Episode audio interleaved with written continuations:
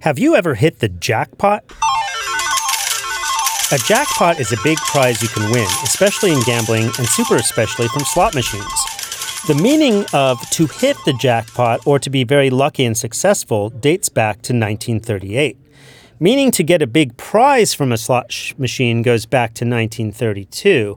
But who was this Jack character and why is a big prize named after him? Jackpot is actually an obsolete poker term from the Victorian era. The pot refers to the gambling money pot in the middle of the table, and the jack refers to the jack in the deck of cards. Jackpots were originally introduced to poker in about 1870. Here's how they worked. In a jackpot, each player puts in an equal stake and receives a hand. The pot must then be opened by a player holding a hand of the value of a pair of jacks or better.